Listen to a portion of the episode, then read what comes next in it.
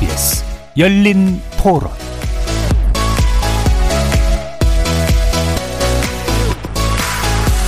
안녕하십니까. KBS 열린 토론 정준희입니다.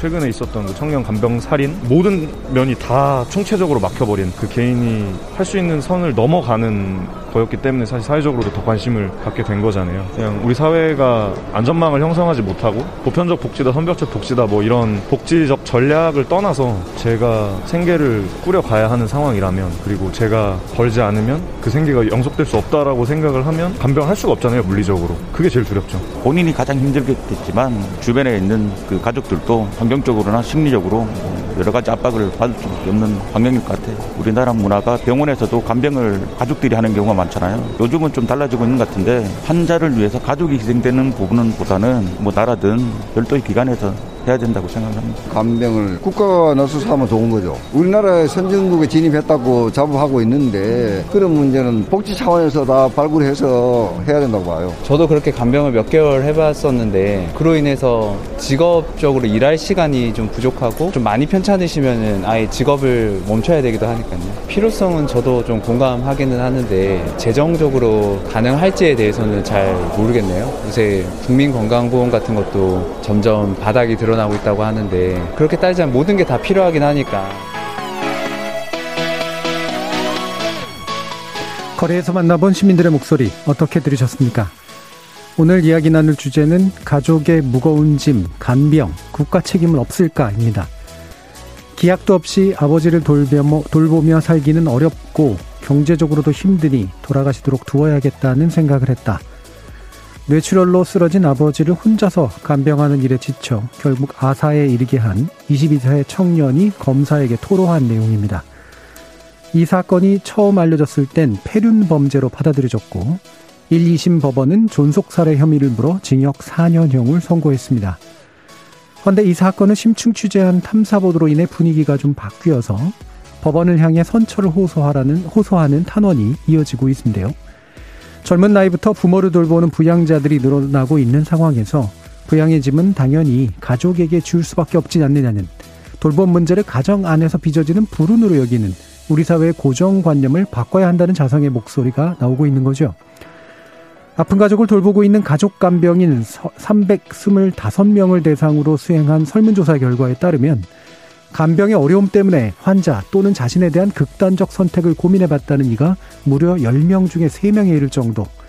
더 이상 국가와 사회의 책임을 미룰 수는 없어 보입니다. 오늘 KBS 열린 토론에서는 세 분의 전문가 모시고 가족 내의 문제로 치부해온 간병과 돌봄의 문제점 살펴보고 관련 대책을 모색해보는 시간 갖도록 하겠습니다. KBS 열린 토론은 여러분이 주인공입니다. 문자로 참여하실 분은 9730으로 의견 남겨주십시오. 단문은 50원, 장문은 100원의 정보 이용료가 붙습니다. KBS 모바일 콩, 트위터 계정 KBS 오픈, 그리고 유튜브를 통해서도 무료로 참여하실 수 있습니다.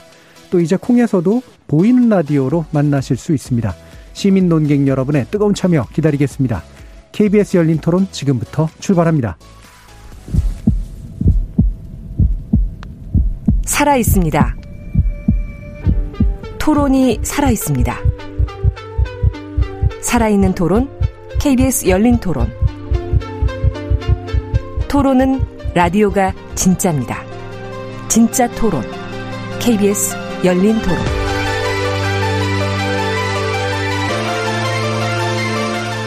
오늘 토론 함께 해주실 세 분의 관련 전문가 소개해 드리겠습니다. 먼저 이명묵 세상을 바꾸는 사회복지사 대표 나오셨습니다. 예, 반갑습니다. 가족 간병인의 마음을 치료하는 PTC 프로그램을 진행 중이고 중, 진행 중이시죠? 이성희 케어기버 마음살림 사회적 협동조합 이사장 함께 하셨습니다. 네, 안녕하세요. 한국요양학회 회장을 맡고 계신 정형선 연세대 보건행정학과 교수 자리하셨습니다. 네, 안녕하십니까. 자, 지난 5월에 뇌출혈로 쓰러진 아버지를 아사에 이르게 한 음, 그런 혐의로 재판에 회부돼서 대구지방법원이 징역 4년을 선고한 상황인데요. 말씀드린 것처럼 법원의 선처를 바라는 탄원서가 이어지고 있는 어, 조건이어서 그 배경에 대해서 궁금하신 분들도 있을 겁니다. 이성희 이사장님께 개요 좀 설명 부탁드리겠습니다. 네, 강 씨는 22살의 남성 청년이에요. 물론 법적으로 도덕적으로 그 판단하는 거와 별개로 혼자 아버지를 돌보는 독박 간병으로 인한 위기에 직면해 있었죠. 그러는 동안에 어떠한 공적 지원도 받지 못했어요. 어, 1, 1심과 2심 판결문을 종합해 보면은 강 씨 아버지는 지난해 9월에 뇌출혈로 쓰러져서 올 4월까지 병원과 요양병원에서 수술 입원 치료를 받았습니다. 2천, 2천만 원 상당의 병원비가 나왔어요. 그런데 그 병원비를 댈 수가 없어서 강 씨의 삼촌이 어, 정말 됐고 강 씨는 이제 더 이상 치료비 부담을 어, 치료비를 부담하기가 어려워서 아버지를 퇴원시켰습니다. 어, 보증금 천만 원에 삼십만 원 월세에 근근히 살아가는 그런 어, 가정이었어요. 편의점에서 어, 간간히 일을 했지만 어, 제, 제대로 할 수가 없었습니다. 그래서 사, 어, 세 달째 어, 월세도 밀려서 휴대전화, 도시가스, 그 다음에 전기도 이제 끊기고 제대로 식사도 못할 만큼 생활고에 시달렸어요. 뇌출혈 아버지를 굶, 굶겨서 사망한 한 아들에게 탄원서가 쏟아진 어, 이유, 이유이기도 했었죠. 예. 네. 자, 지금 그래서, 어, 이게 이제 참 사람들이 보는 마음이 복잡할 것 같습니다. 음, 결국에는 이게 남의 일 같지는 않고, 그렇다고 또 아버지를 돌아가시게 방치하는 선택을 옹호할 수는 또 없는 일이고 해서, 어, 여러 가지 좀 생각이 많이 들 텐데요. 이 법원의 현재까지의 존속 사례 관련된 판결에 대해서 뭐 시시비비를 가릴 문제라기보다는 현재 같은 상황을 어떻게 보고 계시는지 좀 의견을 먼저 좀 여쭙고 구체적인 내용에 대해서 한번 들어가 보도록 하죠. 정영선 교수님 어떻게 생각하십니까? 예, 말씀대로 참 뭐 법원의 판결이라든지 이런 건 법적인 어떤 판결이긴 하지만 상당히 이제 우리가 쉽게 얘기하기도 어렵고 왜냐하면은 뭐 그 피고인 당사자의 입장으로 보면 자기가 간병을 하면서 어, 간병비뿐만이 아니라 뭐 여러 가지 면에서 자기의 활동이나 그런 거를 계속하기가 도저히 뭐, 뭐 끝이 없다라고 느끼는 그런 상황인데 에, 그것을 국가나 사회가 어, 존속 가족이라고 해서 끝까지 의무를 다하라라고 한다면은 뭐 거기 할 수 있도록 만들어주는 그런 상황이 있지 않으면 도저히 벗어날 수가 없는 거죠. 근데 그렇게 하는 사회에서 도저히 할 길이 없는 방, 방 상태라면 어, 이 사람의 그러한 행동에 대해서 과연 사회가 책임을 묻는 것이 온당한가 하는 그런 생각도 충분히 있습니다. 그래서 이 문제는 과연 이 사람이 그 자기가 벗어날 수 있는 길들을 다 아, 해보고 한 건지 아니면은 뭐 도저히 어쩔 수 없어서 그런 건지 하는 부분하고 뭐 그럼에도 불구하고 어, 법적 판단의 어떤 존속 사례라고 하는 것이 있기 때문에 사회적으로는 법 판결은 어쩔 수 없지만 거기에 대해서 여러 가지 감경이라든지 여러 가지 법적 어, 정도가 어느 정도 이제 경감의 정도가 있을지 하는 종합적인 판단이 필요한 것 같습니다. 예. 네. 탄원을 요구할 수는 있고 다만 중요한 건 이 사건이 드러낸 우리 사회의 이제 어두운 진실에 그렇죠. 대해서 주목하는 네. 거 이게 이제 필요할 것 같다라는 말씀이셨네요. 이명국 대표님도 말씀 한번 들어보죠. 어, 1심에서 4년이 선고가 되고 나서 이것이 언론에 보도가 되면서 우리 사회에서 어, 이 청년에 대한 이제 뭐 구 어떤 좀 2심에서는 예. 달리 좀 봐야 되지 않느냐 이런 여론이 많이 형성이 됐었죠. 그러나 2심도 여전히 1심과 똑같은 판결을 내렸고 그 판결문에 보면은 이런 거죠. 어, 이 청년이 어, 도움을 받을 수 있는 길이 있다는 거를 삼촌한테 전해 들었음에도 불구하고 그 길을 선택하지 않은 거를 좀 주목했던 것 같습니다. 자, 그러면은 이 청년은 삼촌에게 그런 얘기를 들었으면서도 왜 어, 도움의 손길을 찾아가지 않았을까? 예. 여기까지는 안 본 것 같아요. 그래서 이심 판결은 법원 내에서의 어, 판결이었고 세상의 눈으로서의 판결은 아니었다라고 생각을 합니다. 예. 그러면 그 부분 방금 또 언급을 해주셨기 때문에 이게 신청할 수도 있었는데 왜 안 했어? 라고 이제 생각을 하는 게 있는 거잖아요. 그게 현실적으로 대단히 큰 장벽이 있는 건지 그냥 무지의 문제인지 어떻습니까? 아, 글쎄요. 그 제가 이제 추정을 하는 거죠. 예. 그 상황에 처한 그 당사자라고 하면은 모든 사람이 그렇지는 않겠지만은 상당히 이제 심리적으로 어, 무너진 상황이 아니었을까. 음. 또 이전에 그런 이제 공공의 어떤 도움을 받은 경험이 한두 번이라도 있었다고 하면은 그 길에 어떤 희망이 있었을 텐데 예. 어, 그런 경험이 없는 사람한테는 어디 가면 도움을 받을 수 있다라고 음. 하는 것도 크게 예, 용기가 되지 않았고 또 이것이 한두 번 도움받아서 해결될 문제가 아니고 이 음. 아버지의 문제는 20년, 30년이 갈지도 그렇죠. 모르는 문제였다 예. 보니까 아마 발걸음이 떨어지지 않아, 않지 않았을까. 예. 그런 심리적인 문제가 예. 좀 있었고 사회적 경험에 부재가 또 작용하지 않았을까 음. 그런 생각을 합니다. 아무래도 적극적으로 알아보기도 어려운 조건이고 실제로 안다고 해서 뭐가 달라지나라는 생각도 심리적으로 있었을 것 같고 어 지금 이제 그 케어기버 다시 말하면 이런 돌봄을 해주시는 분들에 대한 마음을 챙겨주시는 일을 하시는 게 이성 이사장님 쪽의 역할이신데 어 이와 같은 사례를 보시면 뭐 드문 사례는 아닐 것 같거든요 어쩐지 예. 어, 이 가족을 수발하는 사람들은 예. 의외로 지역사회에 많은 자원이 있는데도 불구하고 자원이 있는지도 모르면서 어, 환자만 쳐다보고 있는 경우가 많거든요. 예. 그 이, 지금 이 강 씨의 그 청년 강 씨, 그런데 남성이란 말이에요. 근데 아버지가 왼쪽 저 한쪽이 마비가 됐어요. 제때제때 눕혀야 되고요. 식사도 콧줄로 해야 되고요. 기저귀도 갈아야 되고요. 이것이 보통은 여성들은 어렸을 때부터 생리라는 거를 해봤기 때문에 어떻게 자기가 자기 처리를 좀 하는 거를 일찌감치 배운다고 했- 했을 경우에 이 청년 남자 청년인 경우에는 그런 경험을 해본 적이 없었기 때문에 더욱더 암담한 심정으로 아버지와 하루하루를 살았을 것 같다 이런 생각을 하고요. 예. 그 다음에 경제적으로 너무 열악하다 보니까 이 사람이 자기를 돌보면서 자기 주위를 돌볼, 수 있는 그런 여력이 없었다. 그래서 어 이런 뭐 법적으로 이게 그 살인의 경중과 인권에 대한 뭐 이런 문제를 따지기보다는 과연 이 우리가 이 청년으로 하여금 이렇게 무능하게 만들고 아무것도 할 수 없을 정도로 하는 거는 어쩌면 우리가 복지 사각지대에 있는 청년들한테 너무 소홀해서 음. 이런 사람들로 하여금 이러한 결과가 나지 않았나 이런 우리 사회의 책임도 되게 큰 거라고 생각을 하거든요. 예, 예. 네. 그럼 여기서 두 가지를 좀 짚어봐야 될 것 같은데 첫 번째는 어, 실제로 신청할 수 있었던 여러 가지 이제 복지의 영역들이 있는데 실질적으로 이게 도달이 잘 안 되는 이유는 무엇일까 이거랑 그 다음에 이제 그런 과정에서 생기는 이런 극단적인 어떤 심리적 상태나 어, 정신적인 문제들이 이제 발생하게 되는 그런 경우들이 어느 정도까지나 심각할까 아마 이 두 가지를 좀 짚어봐야 될 것 같은데요. 일단 첫 번째 문제에 대해서 이게 이제 어떻습니까? 이게 복지에 에, 그러니까 신청하면 어느 정도까지는 가능한데 신청하더라도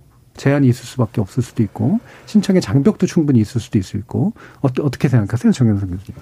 예, 원래 이제 기본적으로 복지가 신청주의에 기반을 해서 예. 왜냐하면 이제 국가나 사회가 개개인의 사정들을 아는데 한계가 있기 때문에 그렇죠. 어느 정도 그 수요가 있는 사람들이 이제 신청을 하면 거기에 따라서 법적으로 가능한 뭐 예산이 배당된다든지 여러 가지 나오게 되는데 아 일단 그 그렇다고 하더라도 이제 여러 가지 최근에 그 개인에 대한 정보나 이런 걸 사회가 파악하는 것이 있기 때문에 뭐 또 이것이 계속 문제가 된 적이 많고 해서 뭐 한 2018년부터는 이 우리 사회보장 정보원이라는데 그 여러 가지 행복이음 그 개개인에 대한 정보들이 아, 그 모이, 모이게 되는 어떤 그런 것이 있어서 예. 이 복지 사각지대를 자발적으로 발, 발굴해서 어, 찾아내서 어, 뭐 지방자치대에 음. 안 들어준다든지 뭐 이런 시스템이 좀 갖춰지고는 있어요. 음.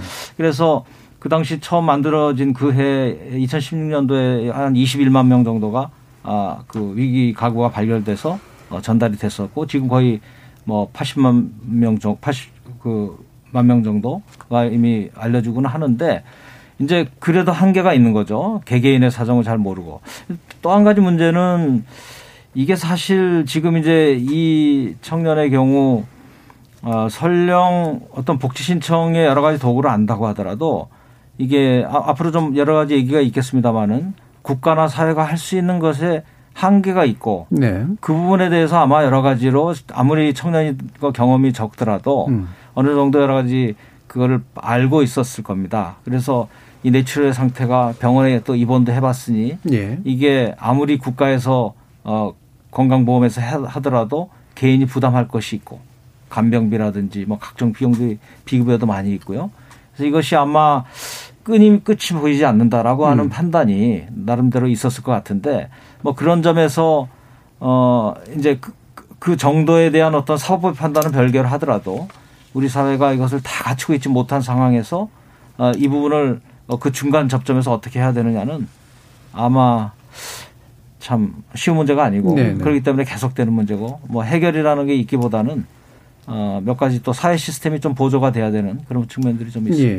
그러니까 한편으로는 이제 국가가 이제 알아서 먼저 가서 이제 이런 복지를 줄 수 있어라고 얘기하는 적극적인 행동도 이제 필요하고 일부 늘어나고는 있으나 이게 분명히 제약이 좀 있는 거고 또 한 가지는 현재 또 우리가 해줄 수 있는 것 자체가 이 청년에게 이제 충분한 희망과 충분한 도움을 줄 수는 또 없는 상태인 것도 있는 거고 그런 것 같은데 지금 보면 이제 긴급복지 지원제도라는 게 있고 생계급여나 의료주거급여를 받을 수 있는 조건도 좀 있었고요. 노인 장기 요양보험 서비스에 대해서 어느 정도도 가능한 측면들이 있었던 것 같은데 이런 게 이제 저는 사실 이게 있는지도 저도 이제 후보내 하면서 처음 알았는데 이게 이제 충분할까라는 물론 생각도 있겠습니다만 이거라도 어떻게든 해보면 좀 낫지 않았을까라는 생각도 좀 물론 있어서 이 현장에서 보시면 어떻습니까? 이 어, 이선희 이사장님 이게 실제로 이런 것들을 알아서 접근하고 이러기가 굉장히 어려울 것 같긴 하거든요. 보통 가장 어려운 일이 있을 때, 어려운 일이 생겼을 때, 어, 어떻게 그거를 해결하냐 했을 예. 때, 친척과 이웃 아니면 친구한테 도움을 요청한다가 되게 많았어요. 네네. 근데 이 친구 같은 경우는, 어, 물론 이제 삼촌이 계시기는 하지만, 그런 편안하게 나의 이런 상황을 다 얘기할 수 있는 친구와 협의해서 그랬었다는 거를 못 들었어요, 제가. 음, 그래서 그런 사회적인 어떠한 소통의 문제가 있지 않았나 하는 생각도 좀 들었고요. 그리고 어 모든 사람이 좀 답답하면은 네이버나 이런 것들을 찾거든요. 검색하거든요. 예. 근데 그런 적극적인 검색만으로 했었어도 자기가 아버지가 뭐 예를 들어서 간병비 뭐 이렇게만 쳐도 지원할 수 있는 부분들이 많고 할 텐데 그런 거를 못했다는 거 보면은 이 청년이 정신적으로 뿐만 아니라 신체적으로 이렇게 굉장히 그 이렇게 열악한 그런 예. 상황에 있, 있지 않았나 하는 생각이 좀 들어갔고 안타까울 뿐입니다. 이 청년 자체도 이제 충분한 교육 수준과 충분한 훈련, 그다음에 네트워크 이런 게 있었다면 이제 좀 달랐을 텐데 그런 거에 접근하기 굉장히 어려운 조건이었었던 것 같다는 생각도 좀 사실 드네요. 어, 이명묵 대표님은 뭐 이런 식의 그저 복지 신청주의라고 불러주신 이 부분의 한계는 분명히 좀 보고 계십니까? 어, 우리나라 복지가 음, 지금은 어느 정도 경제력이 갖춰졌습니다마는 예전에 우리가 살기 어려울 때는 어, 보편적인 복지를 국가가 책임지기 어렵다 보니까 예. 어, 선별적으로 발달이 돼 왔었죠. 그거를 지금 이제 하나씩 보편적으로 바꿔나가고 있는데 그러, 아직도 이제 우리나라 국민들이 공공부조 국가가 국민을 위해서 해주는 복지 서비스가 무려 360가지나 됩니다. 네네.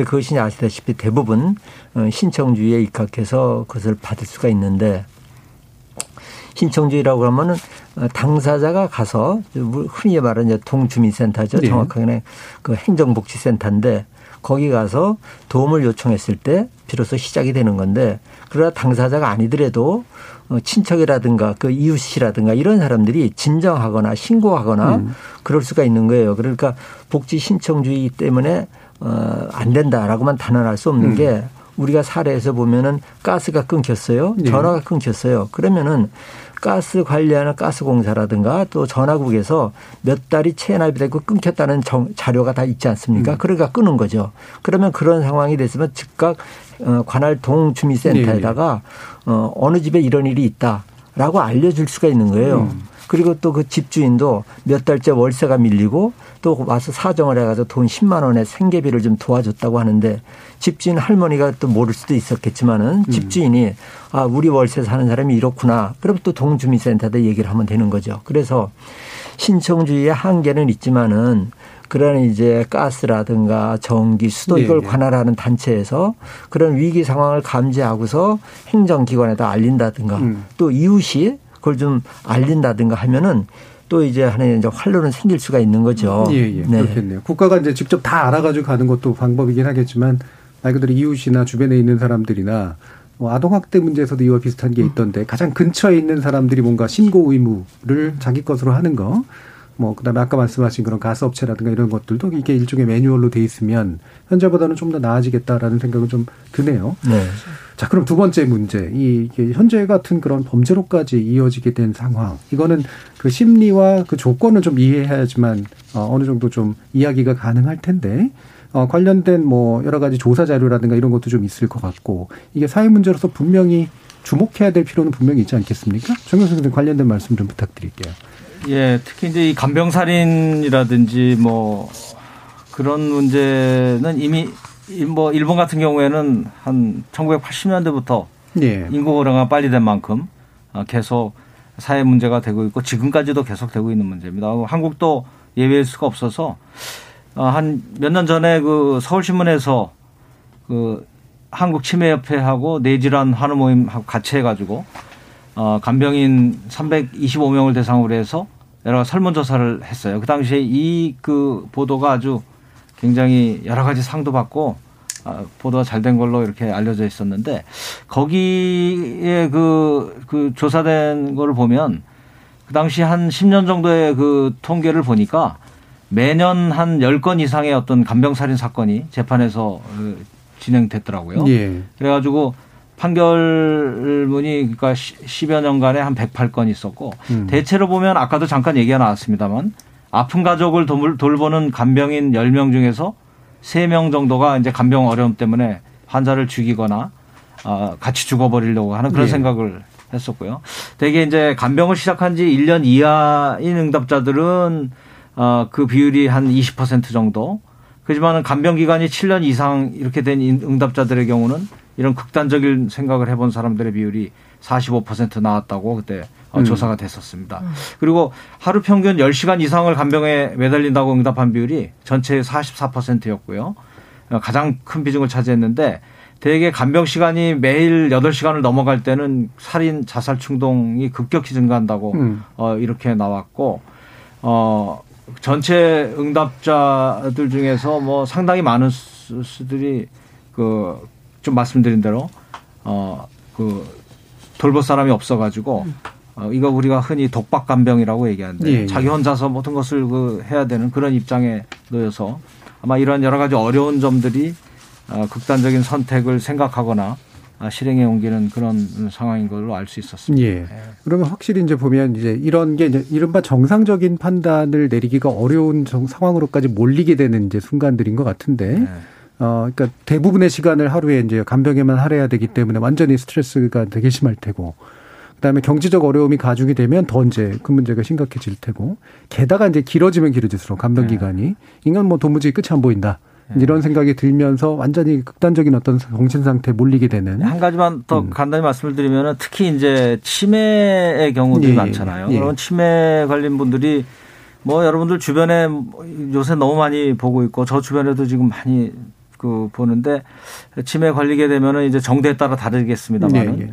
굉장히 여러 가지 망상이라든지 음. 의심을 하고 거기에서 그치는 게 아니고 폭언, 폭행 이런 것이 대단하게 나타나거든요. 예, 예. 그러게 되면은 이 간병하는 사람들도 굉장히 이 정상적인 상태에서 좀 벗어날 가능성이 굉장히 높아지게 되고 음. 그러다 보면 이것이 하루 이틀에 끝나는 것이 반복이 되다 보면 아까 말씀드린 대로 뭐 그런 선택까지 예. 생각하게 되는 그렇겠네요. 그러니까 실제로 예. 치매 환자들 같은 경우 정상적 의사소통도 안 되고 안 되죠. 내가 돌봐주는 걸 알아주지도 않고. 예. 의심하고 그렇죠. 예. 뭔가 이렇게 서로 마음이라도 통하면은 그나마라도 스트레스가 좀 덜해질 텐데 굉장히 극단적으로 좀 밀고 올라오는 그런 감정 같은 것들이 생길 수밖에 없는 이제 그런 조건들이 또 이런 상황에서 일어나는 것 같습니다.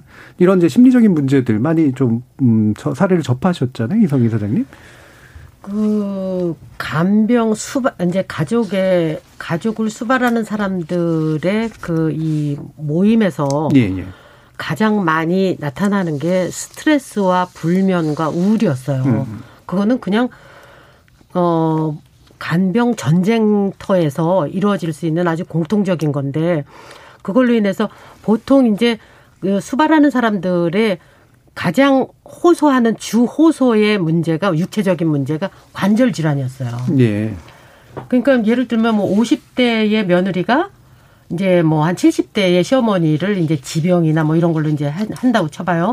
그러면 보통 치매 예를 들어 치매라고 치면 치매 유병 기간이 1, 2년에 끝나지가 않아요. 대체적으로 7년, 8년에서 길게는 막 15년까지도 간, 가는데 예를 들어서 50대 시작했던 며느리의 어, 치매 케어가 어머니가 이제 10년 후라고 생각했을 때 며느리는 60대가 되고 어머니는 80대가 됐어요. 음. 그러면 60대의 여인이 어머니의 어머니를 돌보는다는 거는 굉장히 힘들거든요.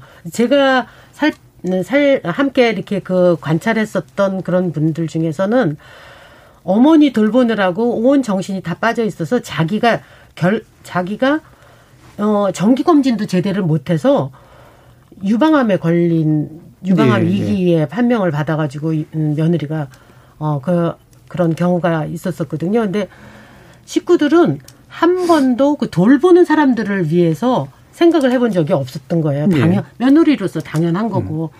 그거를 또 수발하는 것이 이제 그 며느리로서 의무와 또 도리라고 생각했기 때문에 뭐 예를 들어서 이제 아프다 그러면 이 사람아 그 나이에 안 아픈 사람 있어 뭐 이러면서 네.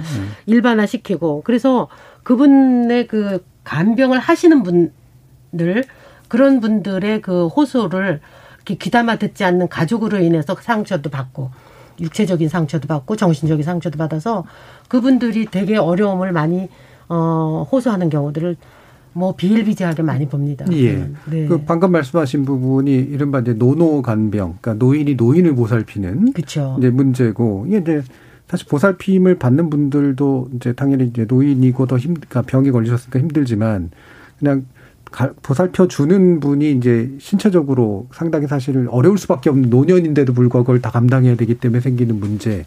어, 이런 것들이 이제 굉장히 클 텐데, 뭐 관련해서 혹시, 어, 이명묵 어, 대표님은 이 부분, 노노 감병의 심각성? 이런 것 좀, 어, 이야기해 주실 부분들이 또 있을까요? 뭐, 그 문제는 지금 먼저 예. 말씀해 주셨고요. 또 이제 이 강도영 씨 사건이 터지고 났더니 영 케어러 이런 문제가 또 나오고 있는데, 예.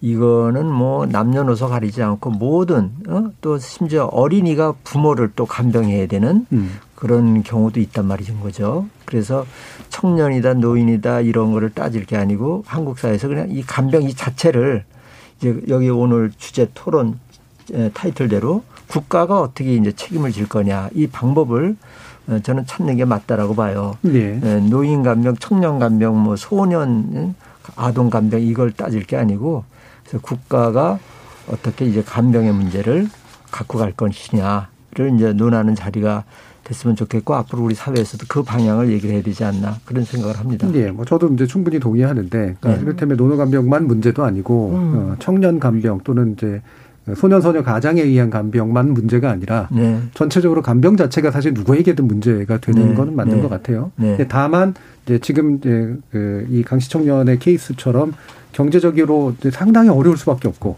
신체적으로도 굉장히 힘들 수밖에 없는 그게 두 가지 케이스가 노노간병과 이 young carer에 의한 젊은이들에 의한 간병의 문제가 그 심각성을 가장 극단적으로 보여주는 아마 그런 사례일 것 같은데 네. 관련 혹시 더 하실 해주실 말씀 있을까요, 정현승 교수님? 예, 맞는 말씀이죠. 이렇게 간병의 상황이라든지 이런 것이 뭐 노인이라고 특별할거나 뭐 이런 얘기보다는 이제 아 사실은 일반 나이나 젊은이들이 됐든 뭐 어떤 연령층이 됐든 어 질병이 발생해서 음 입원을 하게 되면은 이제 간병도 필요로 하게 되죠. 특히 이제 우리나라 같은 경우는 이게 병원에서 이 간병 서비스라고 하는 것은 가족이 와서 돌봐주든가 아니면은 누구를 고용을 해서 사적 고용을 해가지고 해야 되는 그런 상황입니다. 이제 서구 많은 국가들은 간병 자체가 의료 입원에 포함돼 있어가지고 네. 거기서 비용이 다 처리가 되는 건데 우리는 그걸 별도로 지불하는 시스템이 돼 있는 거죠. 이게 좀 상당히 문제가 돼 있고 뭐 이런 문제들 같으면은 이제 정상적인 그런 어 체제로 간다 그러면은 그것이 의료비 안에 포함돼서 해결이 돼야 되고 건강보험에서 해결해야 됩니다. 그것이 이제 일본도 같은 시스템에 있다가 이제 1994년부터 7년 사이에 예, 보호자 없는 보호자를 들여오지 못하게 하는 걸 강제화 시켰어요. 딱 그 시점이 이제 우리나라 지금 인구 고령화 수준보다 조금 앞서는 그런 시점입니다. 그러니까 이제 이런 문제들이 해결되는 것이 바로 이제 사회 인프라인 거죠. 바로 이게 사회가 해야 될 일인데 그런 부분들이 해결이 되지 않은 상황에서 가족의 부담을 어떤 이제 그 나중에 이런 식으로 법적인 것까지 이제 갔을 때 문제가 생기는 거죠. 그러나 사회적으로 대응이 뭐 전혀 안 된 건 아니고 어, 우리 사회도 지금 이런 병원에서의 간병비의 문제를 해결하려고 여러 가지 노력을 하고 있지만 그것을 위한 많은 조건이 필요해요. 간호사 문제 뭐 이런 게 예. 있어가지고 그것이 잘 안 되고 있고 그나마 이제 노인 아까 말한 노노care라지 노인들을 대상으로 해서 이러한 문제들을 주로 다루기 위한 것이 한 10년 전에 2008년도부터 우리가 장기 요양 보험제도라는 걸 예. 마련해 가지고 이제 노인들에 대해서는 등급 판정을 해서 아주 그 심각성이 그 큰 분들부터 우선적으로 해서 시설에 입소하거나 아니면 가족에 있더라도 요양보호사를 파견해서 어, 그 간병에 해당하는 그런 것들을 돌봐주는 뭐 이런 시스템이 좀 마련이 돼 있습니다. 그러나 말씀드린 대로 노인을 중심으로 한 제도이기 때문에 이렇게 음, 뭐이 대상자들도 내추럴로 쓰러지고 하면은 뭐 포함될 수가 있, 있을 수는 있는데 연령이 65세가 안 되면은 일단 대상이 안 되기도 예. 하고 여러 가지 그 아직은 많은 공백이 있는 것이 우리나라가 아직 그만큼 이제 할 일이 많은 거죠. 음. 사회가 충분히 그런 것을 갖추고 있는 상태는 아니다는 말씀을 예. 드리겠습니다. 그러니까 사실 이제 장기 과제 문제는 이제 2부에서 좀 더 논의를 하려고 좀 아, 일부러 예. 좀 남겨둔 면은 음. 있긴 아, 합니다만, 그렇군요. 예. 예, 말씀하신 이왕 나온 김에 예. 사실 이런 게 궁금해요. 그러니까 지금 이제 노노간병 문제하고 영케어러 문제를 얘기하는 이유는 이들이 이제 복제 사각지대에 훨씬 더 이렇게 쉽게 노출이 되고 더 어렵기 때문에 이들에게는 그래도 적어도 국가가 더 많은 걸 해줘야 된다 라고 이제 생각하는 게 일단 한 가지 기본 틀인 것 같은데 말씀을 들어보면 이제 뭐 경제적 여력이 있어서 남의 손을 빌린다든가 신체적이거나 심리적으로 그나마라도 좀 더 나은 상태에 있는 분들은 그러면 국가가 굳이 관여를 안 해줘도 되는 거냐라고 하는 그런 질문도 충분히 있을 것 같아요. 물론 이제 국가가 돈만 있다면 보편적으로 간병 문제를 해결해 주는 것이 가장 최상이긴 하겠으나 사회적인 자원이라는 것도 한계가 있으니까 그러면 이제 어떤 방식으로 접근해야 되는 건지 사실 이 문제일 것 같거든요. 그래서 일단 좀 더 취약한 계층을 위해서 명확한 어떤 어, 복제 수단들을 더 우선적으로 갖추는 것. 플러스 이제 국가가 그 책임의 범위를 점점점 보편적으로 넓혀 나가는 것 이렇게 이제 아마 결합될 수 있을 것 같은데 이 부분에 대한 생각을 기본적으로 어떠신지 한번 좀 여쭙고 싶어요. 일단 예, 예. 이성희 대 이명묵 대표님. 네, 지금 저희가 직전에 교수님 말씀하신 그 이제 아, 통합 간호감병 예. 시스템인 거죠. 이건 이제 우리나라의 박근혜 정권 때 예, 정부 때 시작을 했습니다. 문재인 정부 들어와서도 이걸 확대 발전시키겠다고 하는 했는데 여러 가지 이유로 조금 이제 속도가 안 나고 있는 거죠. 예. 그래서 이것은 사회보장 차원에서 어, 취약계층부터 먼저 어떻게 해준다기보다도 음. 우리나라가 이제 경제 선진국 G7이다, G10이다 했는데 너무 늦은 거예요. 지금이라도 이거 건- 아까 말씀하신 대로 건강보험에서 이거 끌어안고 예. 어, 가면은 최소한 이 간병비 문제 때문에 어, 가족이 고통당하는 문제는 노인이 됐든 청년이 됐든 어떤 가족도 거기서부터 이제 좀 벗어날 수가 있는 거죠. 음. 좀 전에 이제 사회자께서 재원 문제를 말씀하셨는데 지금 우리 경제력이라든가 국민건강보험 상태를 보면은 그 정도는 할 수 있다라고 보는 예. 거예요. 예. 그래서 에, 결정을 하면 되는 겁니다. 예, 예. 정치권이 됐든 어디서 이 간병 문제는 국가 책임이겠습니다. 우리 치매 국가 책임자라는 말도 예. 있잖아요. 예, 그렇게 해서 풀어야지 이것을 땜빵 하듯이 풀다가는 뭐 몇십 년 가도 이 문제가 계속 악순환이 되는 거죠. 예, 기본적으로 보편적 복제 관점으로 접근하는 게 좋고 우리 사회가 그걸 감당할 만한 네. 어, 충분한 이제 자원을 갖추고 네, 있다 이렇게 있습니다. 보시는 네. 거네요. 네. 어, 이선희 이사장님 어떠신가요? 저는 이 강 청년의 그, 이, 이 이야기를 이렇게 좀 쭉 살펴보면서 어떤 안타까움이 있었냐면요. 사실 그, 그 아버지를 이제, 이제 그 경제적인 여건이 안 돼서 이제 퇴원할 때 병원에서라도 아버지를 어떻게 케어하는지 예, 예. 교육을 좀 시켰, 시키고 했었으면 얼마나 좋았을까. 음. 병원의 코, 코디네이터나 아니면 병원의 사회복지사들이 뭐 치매일 경우, 뇌졸중일 경우는 어떤, 어떤 식으로 이제 케어를 한다. 식사 콧줄은 어떻게 어떻게 하고 소독은 어떻게 한다. 뭐 기저귀는 어떻게 간다.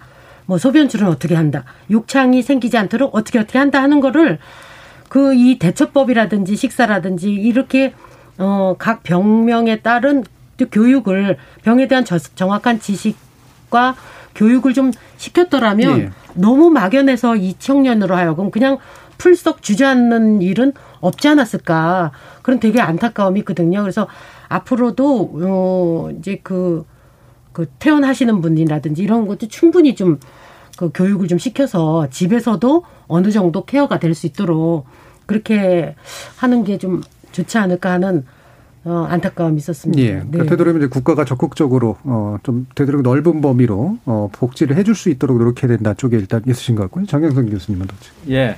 지금 이제 약간 보충이 필요한데요. 제가 음. 이제 아무래도 건강보험이라든지 장기요양보험제도 쪽이 주로 평생을 예, 예. 해오는 그런 입장에서 이제 간, 간호 우리가 좀, 좀 전에 통합간병 말씀하시고 이제 이걸 간호간병제도라고 하는데 쉽게 말하면 보호자 없는 병동입니다. 일단 네. 입원을 하면은 보호자가 따라가지 않도록 만들어야 되거든요. 아까 일본 말씀을 잠깐 드렸듯이 항상 일본이 이제 인구 인구 고령화가 2, 30년 먼저 가니까 우리가 참고가 되는데 말씀대로 어 일단 병원에서 입원을 하면 보호자가 들어오지 못하게 하는 이 시스템을 갖춰야 됩니다. 음. 그래서 이제 이거를 하려고 한 게 박근혜 정부 때 아까 말씀드린 이제 통합간병이라는 간호간병 이걸 네. 시작했고요. 현 문재인 정부에서도 열심히 노력을 했는데 원래 처음에 설정했던 목표를 아예 이제 포기를 한 상태로 음. 지금 돼 있습니다. 그 이유는 일단 간호사가 충분히 공급되지 못하는 거예요. 네. 그래서 이제 우리나라가 그 간호사 숫자가 인구 천명당 한 여섯 명 일곱 명 되는데 임상 간호사가 어, 서구 국가들에 비해서 이게 한 3분의 2 수준밖에 안 되고 일본이 1990년대 중반부터 할 수 있었던 거는 그 당시에 간호사가 급격히 늘어나서 그 OECD 평균 수준까지 갔기 때문에 그것이 가능했어요. 네. 우리나라 하려고 해도 간호사가 부족하게 못 하는데 최근에 이제 간호 인력들이 굉장히 이제 많이 배출은 됩니다. 다만 현장에서 좀 이탈하는 거는 있지만 말씀하신 대로 어 충분한 재원을 투입해서라도 이 부분은 좀 강제화하는 절차를 뭐현 정부가 어느 정도 뭐 하려고 하다가 못 했더라도 어, 차기 정부가 됐든 정말 이것은 전 국민이 원하고 필요로 하는 거기 때문에 돈을 넘어서서 일단 제도화하면 음. 뭐 가, 능한 그런 이제 경제 여건도 됐고 이제 간호사도 꽤 많이 배출되니까 네. 여건만 확실히 해준다면 간호사들도 아, 직장에서 이탈하지 않고 임상에 임하고 이런 시스템이 같이 이제 해야 되는 거죠. 음.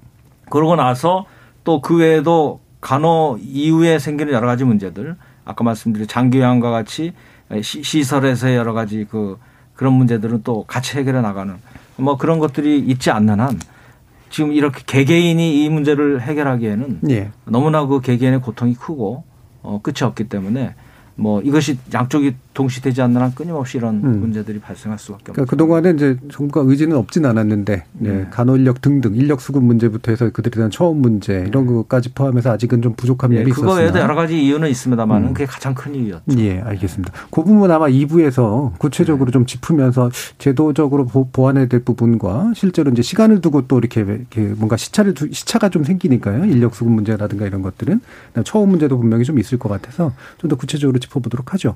그러면 중 간에 지금까지 들어온 청취자 문자 좀 들어보고요. 입으로 이어지도록 하겠습니다. 정희진 문자 캐스터. 네, 지금까지 청취자 여러분이 보내주신 문자들 소개합니다. 마일드님, 결국은 건강보험을 통해 국가의 도움을 받아야 한다고 생각되지만 그 반면 국가 재정 걱정도 되는 상황 참 쉽지 않은 문제군요. K75466540님, 전 4년을 대소변을 받아가면서 간병을 했었습니다. 내 식구 살려야 한다는 마음 때문에요. 아무리 암담했어도 8일 만에 아버지를 사망케 한 건 용서할 수 없는 범죄입니다. K79861881님. 사회복지사입니다. 정부 지원 사업으로 지원받는 것, 여러 자격 조건 때문에 쉽지 않은 게 현실입니다. 그럴 경우엔 지역에 있는 복지관에 문의하시면 도움받을 수 있습니다. 해주셨고요. 7497님. 신청할 수 있는 곳에 가면 대다수가 받아주는 쪽보다 안 되는 법조항부터 따집니다. 가망 없는 환자를 장기간 간병해보지 않은 분들은 모르실 겁니다. 얼마나 사람을 고단하게 하고 절망스럽게 하는지. 법조항만으로 심판해서는 안 되는 이유입니다. 9803님, 며느리 효도대항이라는 말이 있습니다. 간병도 가정 내에서는 여성의 일이라 여기는 잘못된 사회 풍토를 비꼬는 말이죠. 간병살인 가해자 대부분이 남성이라는 점도 짚어볼 필요가 있어 보입니다. 세상 만지고님, 우리나라 고령화가 가장 빠른 국가 가운데 하나인데 남의 일이 아니에요. 간병 제도에 있어 지금이라도 법 정비를 제대로 해서 국가가 좀 더 적극적으로 개입해야 한다고 여겨집니다. K76941685님, 혼자 사는 사람들은 몸이 아플 때 더 암담합니다. 복지 시스템의 사각지대에 위치해 있죠. 자녀가 있으니 그나마 이렇게라도 문제가 부각되는 겁니다. 라고 보내주셨네요. 네, KBS 열린 토론. 이 시간은 영상으로도 생중계하고 있습니다. 유튜브에 들어가셔서 KBS 일라디오 또는 KBS 열린 토론을 검색하시면 지금 바로 토론하는 모습 보실 수 있습니다. 방송을 듣고 계신 여러분이 시민 농객입니다. 계속해서 청취자 여러분들의 날카로운 시선과 의견 보내주세요. 지금까지 문자캐스터 정희진이었습니다. 토론이 세상을 바꿀 수는 없습니다.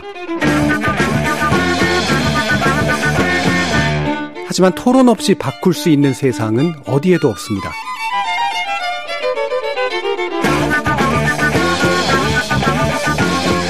세상의 선한 변화를 갈망하는 당신. 정답이 아니라 질문의 힘을 믿는 당신. 우리 KBS 열린 토론에서 만납시다.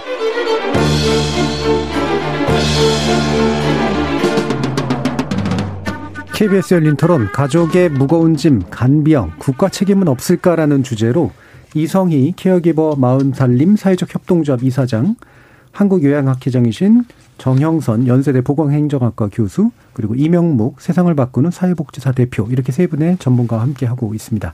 자 제도적인 문제 2부에서 논의할 텐데 그거 가기 전에 원래 1부에서 제가 간단히 여쭈려고 했던 게 지금 이성희 이사장님께서 진행하시는 PTC 프로그램이라는 게 뭔가라고 하는 분들 궁금하신 분들도 좀 있어서 이게 Powerful Tools for Caregivers라고 돼 있는데 결국 이제 간병인이나 돌봄을 해주는 사람들을 위해서 어떤 아, 교육을 해주는가라는 문제인 것 같아요. 그럼 어떤 건지 좀 간단히 소개해 주시죠. 네.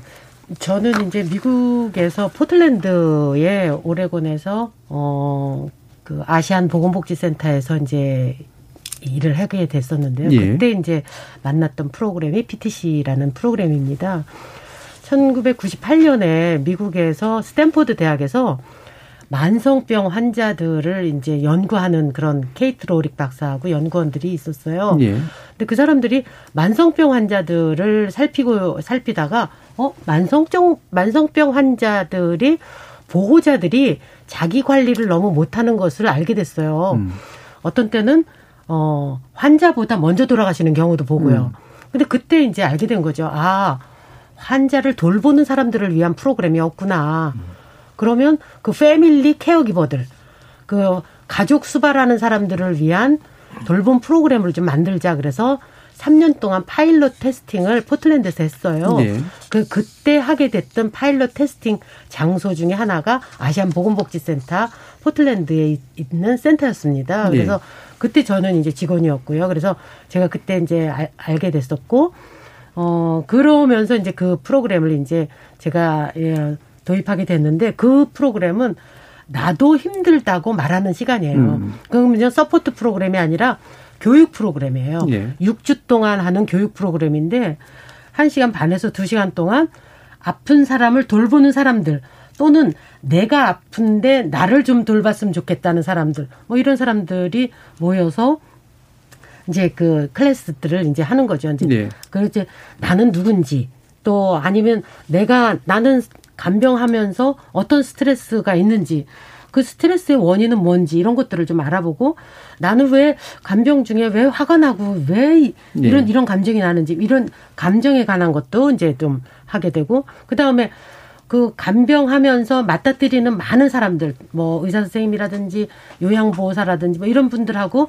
껄끄러운 대화를 어떻게 네. 어 원활하게 하는지 뭐 아니면 또 내가 올라오는 그 감정 죄책감 또 뭐 우울 이런 화 이런 것들을 그러면 어떻게 건설적으로 다스려야 되는지 그리고 어머님 까칠하게 뭐 그 변하신 그 잘 모르시는 그 치매 어르신들한테는 어떻게 접근해서 어떻게 해야 되는지 그리고 힘든 결정을 내릴 경우에 어떻게 가족 회의를 하는지에 네. 대한 6주간의 과정들을 하는데 제가 지금 2018년 2017년부터 지금 한국에 이제 제가 귀국하면서 가져와서 이제 같이 하게 됐는데 그게 이제 13번의 이제 어 프로그램을 진행하게 됐어요. 근데 day care 센터 이제 주간 보호 센터에 가족을 맡기는 가족들과도 했었고 간병 그 기관에서 일하는 예를 들면 호스피스 병동의 직업 간병사와 네. 아니면 암병동에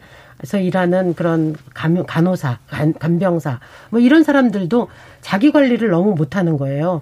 그래서 그 사람들이랑도 했었고 치매 가족들, 암 환자 가족들 이렇게 해서 다양한 분들이랑 어 진행도 했었고 또 어, 2019년에는 남성들, 남성 간병, 네. 남성 돌보미들과도 함께 진행을 한 경험이 있습니다. 음. 그러니까 주로는 이제 핵심 대상은 이제 가족이라든가 네. 비전문적 간병 상태에 놓여져 있는 분들이 이제 자신의 마음을 드러내고 다스리면서 또 이제 실제로 문제를 해결해 나가도록 전반적으로 도움을 주는 아마 그런 프로그램으로 이해가 됩니다. 아마 이런 것들이 굉장히 중요할 텐데요.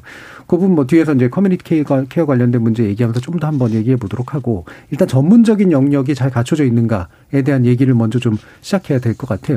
결국은 요양보호시설이나 요양보호사 등의 문제인데 아, 이게 이제 뭐 이게 객관적인 어떤 자원의 문제도 있지만 아까 이제 보시면 이제 강병 이그 강씨 청년에 관련했을 때 아까 아쉬움도 표현해 주셨는데 이분들이 단지 그냥 케어만 해 주는 게 아니라 만약에 나가면 어, 이거 어떻게 하려 그러냐, 뭐, 누구를 연결시켜 줄게, 라든가, 이런 도움을 한번 받아봐, 라든가, 이렇게 뭔가 좀 더 적극적으로 하는 일까지 됐었으면 좋을 텐데, 이제 그런 게 이제 분명히 부재한 측면도 좀 있었던 것 같고요. 그래서 이렇게 내용적인 면과 실제로 이제 물질적인 어떤 근거, 이런 것들에 관련된 논의들이 좀 필요할 것 같습니다. 관련해서 이명묵 어, 대표님 말씀 먼저 한번 들어볼까요? 우리나라 요양보호시설 관련돼서 어떤 분들이 좀 짚어주실 게 있는지. 음, 지금 이제 요양보호사 문제가 있고 또 직전에 잠깐 언급하신 병원에서 일하는 의료 사회복사들 네네. 어, 그런 게 있어요. 요양보호사는 정 교수님도 뭐 한 말씀 하실 게 많을 것 같은데 저는 이제 두 가지만 얘기를 하겠습니다. 어, 우리나라의 간병 인력의 이제 가장 이제 대표적인 것이 요양보호사들인데 이 문제가 뭐냐면은 그들의 노동권, 인격권 이것이 어, 부재하다 보니까 어, 근무 기간도 짧게 되고 예. 또 근무하면서 어떤 그 근무 만족도도 떨어지게 되는 거죠.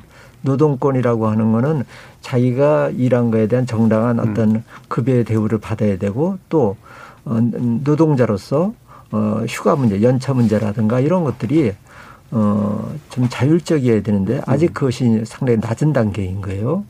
또 하나는 인격권이라고 하면은 요양보호사로서 교육받고 훈련받고 이제 나갈 때는 요양 전문가로서 그렇게 어, 교육받았고 그렇게 예. 일할 이제 의욕을 갖고 어, 일을 시작했는데 이제 각 가정에서 보면은 요양보호사에 대한 인식이 아직 어, 잘안 잡히다 보니까 그 요양에 대한 어떤 돌봄 케어만 어, 받- 요구하고 그걸 일을 해야 되는데 그 이외에 어떤 집안일까지 요구한다든가 이런 것들이 있다 보니까 내가 이런 거 하려고 요양보호사를 했나 음. 어, 또 이제 어떤 인격적인 명예 이런 문제도 걸리는 거죠. 저는 이제 오늘 이 기회에 그, 어, 그분들의 노동권과 인격권 예, 예. 우리가 관심을 가질 때다. 이 정도만 말씀드리고 음. 어, 병원에서 일하고 있는 의료 사회복사 문제는 아까 말씀하신 것처럼 그런 일들을 할 수도 있어요. 그런데 이제 문제는 의료 사회복사가 우리나라 병원에 많지 않다는 얘기입니다. 네.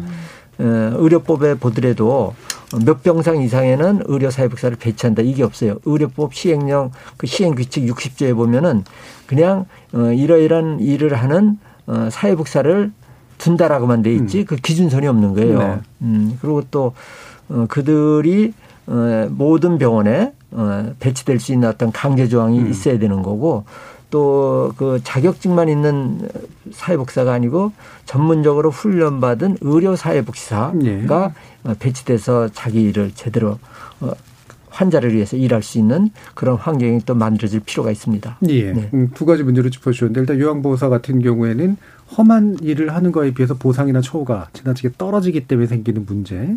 그다음에 사회복지사 같은 경우에는 이제 전문적으로 의료기관에 이제 반드시 배치돼서 전문적인 역량을 발휘해야 되는 분들이 있는데 이분들을 병원에 제대로 배치하게 만드는 강제 규정이라든가 이런 것들이 없기 때문에 생기는 문제 이두 가지를 좀 짚어주셨네요. 네. 자 정영선 교수님 어떤 부분 말씀 주실까요? 예, 이제 의료 쪽에 말씀하신 대로 지금 이제 그 인구 고령화가 계속되면서 노인들이 많아지고 노인들이 되게 필요로 하는 게 의료와 요양 복지가 이게 한 몸에 다 필요로 하는 그런 상태가 되잖아요.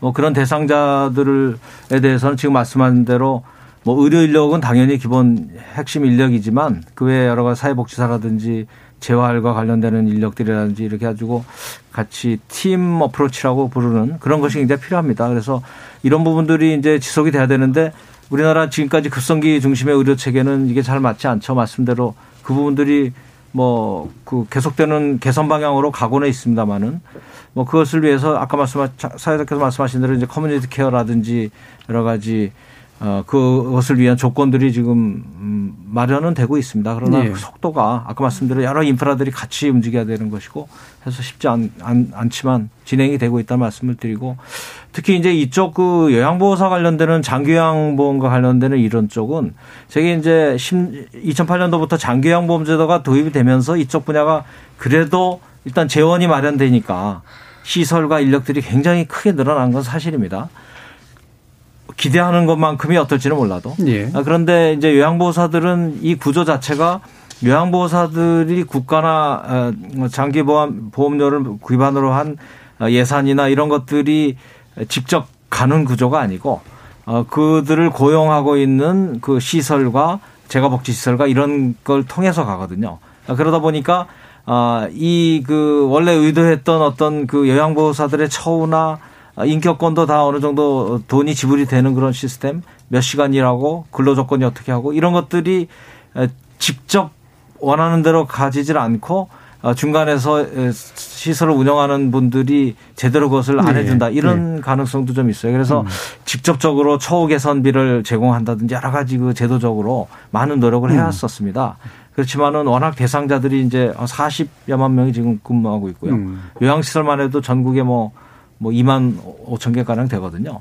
그러기 때문에 그 시설의 어떤 운영자라든지 이런 분들의 어떤 기본적인 사회복지 마인드라든지 이런 것이 같이 가야 되는 그런 상황이라서 지금 현재는 아무래도 요양보호사가 상당히 열악한 환경에서 예. 일하고 있고요. 뭐 하루 10시간 이상 뭐 근무하고 어, 그 밤샘 일도 굉장히 많이 하고 해서 굉장히 현장을 그 현장이 힘들어하는 그런 상태로 예. 있는 건 사실입니다. 마- 네. 방금 말씀이 또 나온 김에 물론 이제 제대로 운영하시는 분들도 있겠지만 네. 또 의무감을 가지고 이게 요양원 또는 요양병원 이게 수요는 엄청 늘고 많이 늘었는데 네. 솔직히 못 믿겠다라고 얘기하시는 분들이 되게 많거든요. 네. 그러니까 말- 말 그대로 돈만 빼먹으려고 하지 실제로 정말 제대로 돌봄을 제공하느냐라고 얘기를 하고 또 한쪽에서는 사실 또 제대로 된 돈도 안 거니까 실제 현장의 요양사들이나 요양보호사들은 굉장히 좀 어려워하는 것도 있는데 그러면 중간에 누군가가 이게 착복하는 구조냐 이런 식의 의심도 좀 할 수도 있고 이게 관리가 잘 될 가능성들이 있는가 에 대한 좀 회의감 같은 것들도 좀 있는 것 같거든요. 어떻게 보세요? 근데 이제 이런 얘기를 함부로 하기는 좀 어려운 게 예. 그 아까 뭐 2만 5천 개 시설들이 있고 예. 어, 시설장들이라고 하는 쪽들도 사실은 이제 상당히 그 운영을 해나가는 그런 입장에서 어, 우리가 수가라고 얘기하는 장교양 그렇죠. 요양 방문당 얼마 이런 식으로 정해진 수가를 받아가지고 운영을 한다든지 음.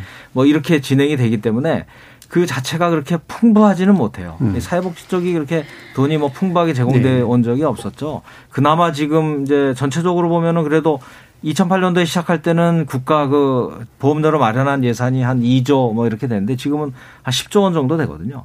만만치 않은 돈이 이제 투입된 거 그만큼 노인들이 늘어나고 그들이 혜택을 보는 상황에 갔지만 그, 그 종사하는 그 40여만 명의 요양보호사들과 종사자들의 그 노동 조건이나 이런 거를 만족할 만큼 그런 그 자금이 되냐 또 그건 또 못해요. 네. 그러다 네. 보니까 이 한계 속에서 이제 서로 그 여러 가지 어려움도 있고 그 어렵게 오해받기도 하고 음. 뭐 이런 상황이 있습니다. 그래서 함부로 시설장들이 문제다 이렇게 얘기하기는 좀 어렵고요. 네, 네. 그러나 지금 현재 전체적으로는 어, 매년 14%의 그 전체 금액이 인상이 되고 있고 우리 사회에서 뭐 10몇 퍼센트가 일어나는 분야가 별로 없잖아요. 그러나 이쪽 분야는 워낙 이제 고령 인구를 대상으로 하기 때문에 많이 늘어나고 있고 어, 그런 상황에 있다는 말씀을 드리고요. 그래서 예, 예. 어, 제도가 그거를 요양보호사에게 어, 돈이 갈 수 있도록 그걸 담보하기 위한 여러 가지 아까 처우 개선비를 직접 준다든지 아니면 뭐 인건비의 어, 구성 비율이 최소한 관리비나 이런 데로 빠지지 않게 뭐 70% 이상이 돼야 된다든지 몇 가지 그다음에 예를 들어서 4시간 노동을 네. 하고 나면 30분을 쉬게 하고 해서 하루에 8시간 1시간을 그 쉬게 하기, 위해- 하기 위해서 뭐 1시간에 해당하는 가족 그 봉사자들에 대해서 예를 들어서 뭐 어, 돈을 지급한다든지 여러 가지 그 방안들이 이제 강구가 되고 있는 거죠. 예. 그러면 요 관련해서 요 어떤 부분을 누가 책임을 지고 개선을 해야지 이 문제의 어떤 진전이 가능할까? 어떻게 생각하세요? 그거는 그런 거죠. 이제 아까 사회자께서 요양시설, 요사- 요양병원에 대한 불신감이 음. 국민들한테 일부 있다 그러는데 뭐 사실이죠. 예, 정 교수님 말씀대로 좀 조심스러운 부분이 있지만은 네. 그래 근본 원인은 2008년에 요양보험제도가 들어오는 것이 어, 국가가 이것을 하나의 어, 간병의 문제, 요양 노인 요양의 문제를 시장화시킨 거예요. 예, 예. 예. 이것이 이제 가장 음. 큰 이제 원인인 거예요. 이제 큰 틀을 어떤 가치와 철학으로서 이 제도를 도입하느냐에 따라서 그 다음 그림이 이제 만들어지는데 이거를 시장에다 맡기는 식으로 들어온 거죠. 저가 경쟁을 한다거나 뭐 이런 것도 이제는 음. 이거를 이제 공공성을 음. 여기다 좀 음, 이제 투입을 해서 공공성과 이 이제 또 민, 민간 영역을 어떻게 조화롭게 국가가 이제 이제 끌고 나갈 거냐가 이제 관건이라고 봅니다. 네. 네. 이성희 사장님 혹시 이 부분 말씀하실 거 있을까요? 제가 제가 미국에 살면서 가장 부러웠던 음. 게 요양 시설이었어요. 네.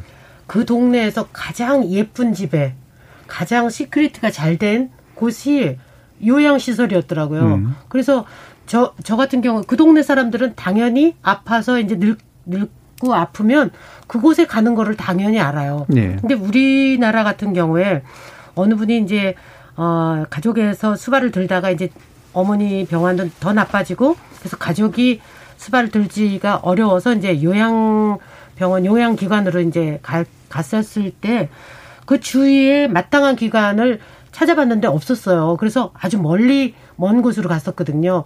그 먼 곳으로 가면 사실은 눈에 보여야지 자꾸 네. 어 이제 효도 노릇을 하는데 멀어지니까 마음도 멀어지더라 이러면서 그런 안타까움이 있어서 저희는 저는 어쨌든 뭐공그뭐 제가 제가 이제 시립이라든지 뭐 이런 데 쭉쭉 몇 군데를 가봤는데 그곳에는 또 오려고 하는 사람들이 경쟁이 또 되게 높더라고요. 네네. 네. 그러면 각 동마다 하나씩 있든지 뭐 어? 그 한 구마다 정말 괜찮은 데가 있든지 해가지고 우리가 우리도 늙으면 뭐 민비처럼 우리가 절대 그런 그런 곳은 뭐 우리 동네에서는 세울 수 없어 이런 정말로 이 몰지각한 그런 생각 말고 예. 우리 동네에 가장 멋진 곳에 그런 곳을 해서 나도 이제 늙어서 죽으면 이제 아프면 그쪽으로 간다는 거가 자연스럽게 될 수 있으면 얼마나 좋겠나 하는 네, 네. 생각이 들어요. 결국 이제 중요한 거는 그러면 이제 이게 이제 시장의 시장의 방식으로 뭔가 해결해 오려고 했던 거를 이제 공공의 방식으로 해결하는 쪽으로 이제 트는 건데 공공이 이제 국가가 다 감당하는 측면보다는 어, 이를테면 지역사회라든가 시민사회라든가 이렇게, 이렇게 범위가 제 이른바 제3 영역의 범위가 좀 늘어나는 것도 되게 중요한 부분으로 지목되고 있어서 이 부분 정경수 교수님 좀 말씀 주시죠. 예, 뭐 굉장히 이제 오랜 논의가 음. 진행이 되고 말씀대로 어 2008년도에 시작할 때 에, 이제 그 이전에는 이런 서비스조차도 거의 없었지만 음. 주로 이제 이런 그 요 양이라든지 이런 서비스들은 주로 그 사회복지 차원에서 진행이 됐었죠. 그래서 아주 어려운 사람들을 대상으로 해서 시설에 입소하면은 뭐 완전히 음. 아, 그 정부 예산으로 이렇게 하는 거죠. 이런 시스템으로 진행이 되, 던 것을 이제 그 소득의 뭐그 당시에는 한 소득의 0.3% 수준밖에 안 됐어요. 그 정도의 보험료를 걷어, 음. 걷어서 지금 한 0.78% 됩니다. 장기요양 보험료가. 네. 근데 그, 그 정도의 돈을 걷어가지고 얼마 안 되는 그 2조 원 정도 이런 돈으로 이제 하려다 보니 그건 재원이거든요.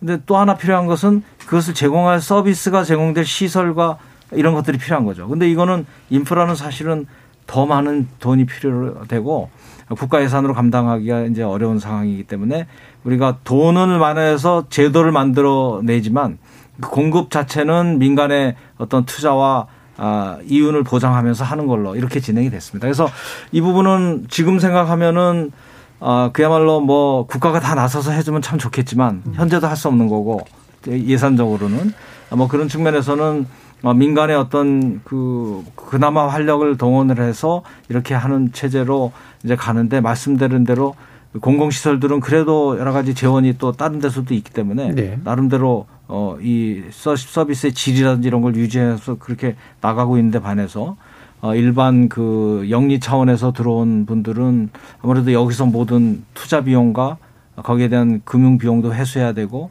일정한 부분에 이익도 남겨야 되기 때문에 뭐 상대적으로 아까 말씀드린 대로 비용에 해당하는 요양보호사들의 인건비 이 부분도 굉장히 열악하고 어 그리고 서비스의 질이라든지 이런 것 다 비용이기 때문에 그쪽의 입장에서는 그것도 열악하고 이런 상황이 있습니다. 말씀하신 대로 어, 가능한 한 이제 공공의 비율을 국가 예산이 그 국가 경제가 큰 만큼 그쪽 부분을 늘리고 해서 어, 이 부분들을 공공의 비중을 좀 늘려나가는 방향성만큼은 적극적으로 저도 동의하고요. 어, 그렇게 가야 될 것으로 생각을 합니다. 예.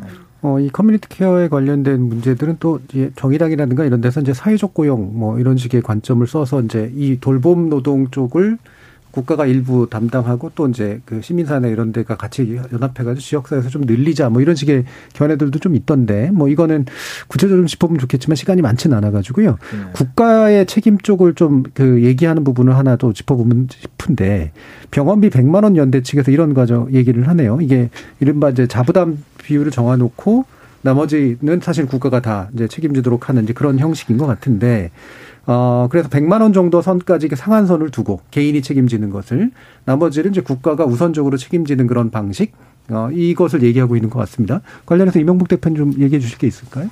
어, 100만 원 병원비 100만 원 상한제라고 하는 거는 예. 어, 복지 선진국에서는 아주 오래전부터 음. 실시하고 있는 제도입니다.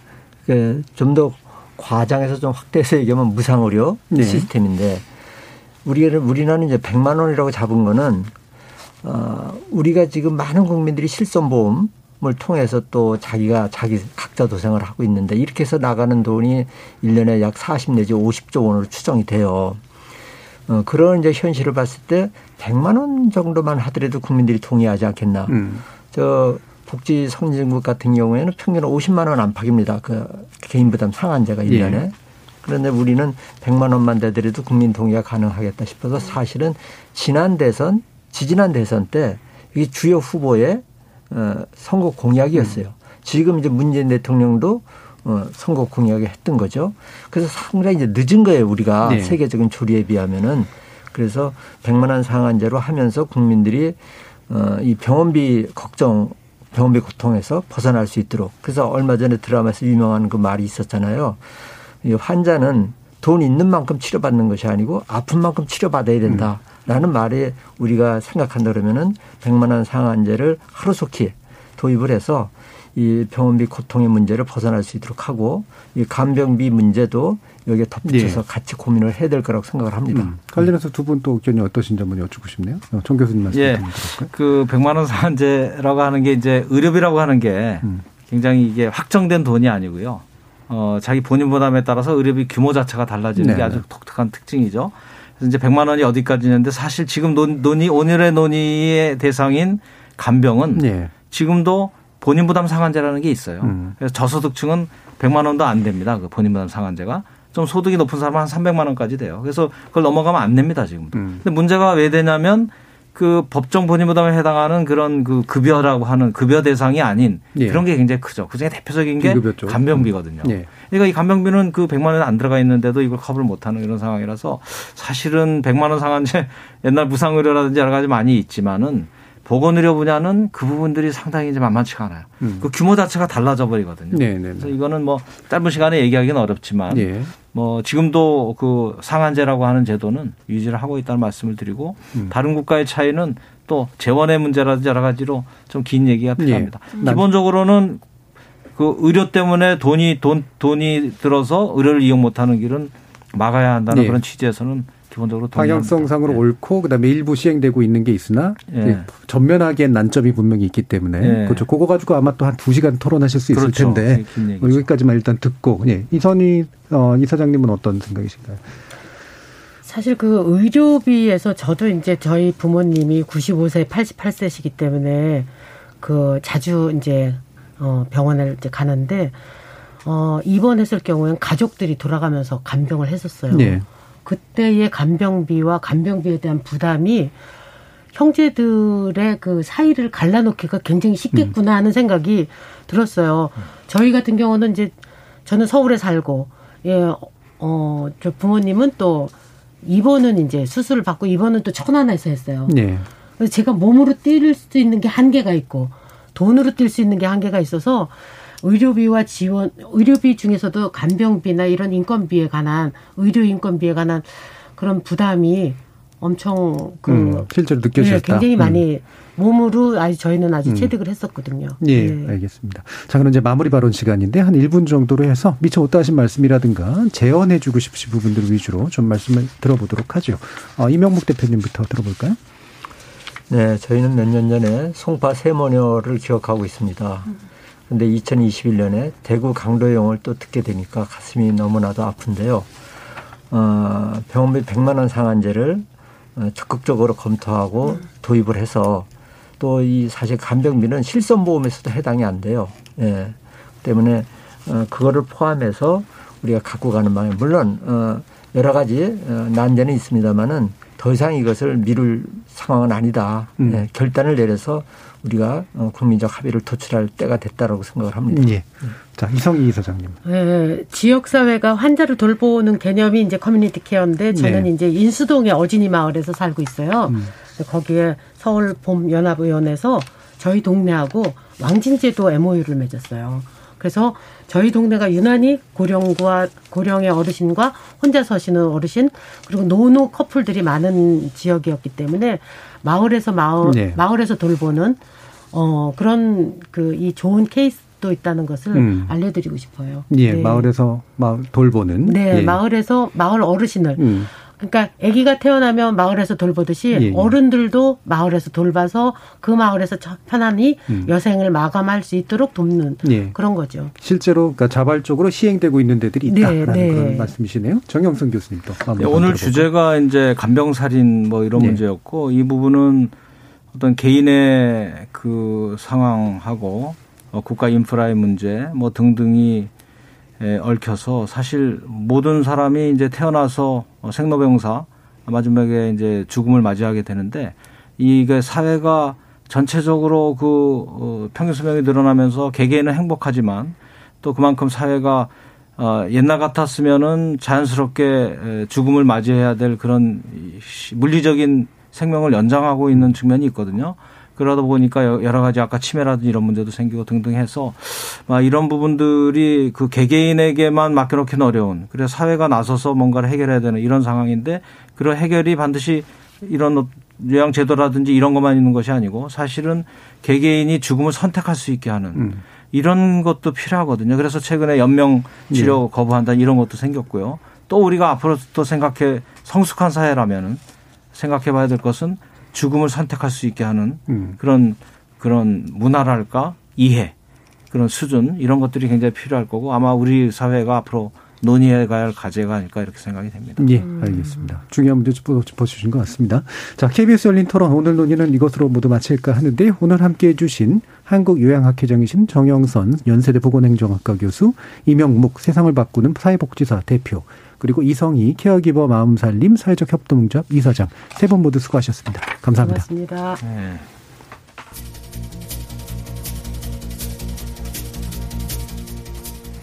인간에게 주어진 고통 가운데 가장 끔찍한 것은 그 고통의 끝을 도무지 알 수 없을 때 발생합니다.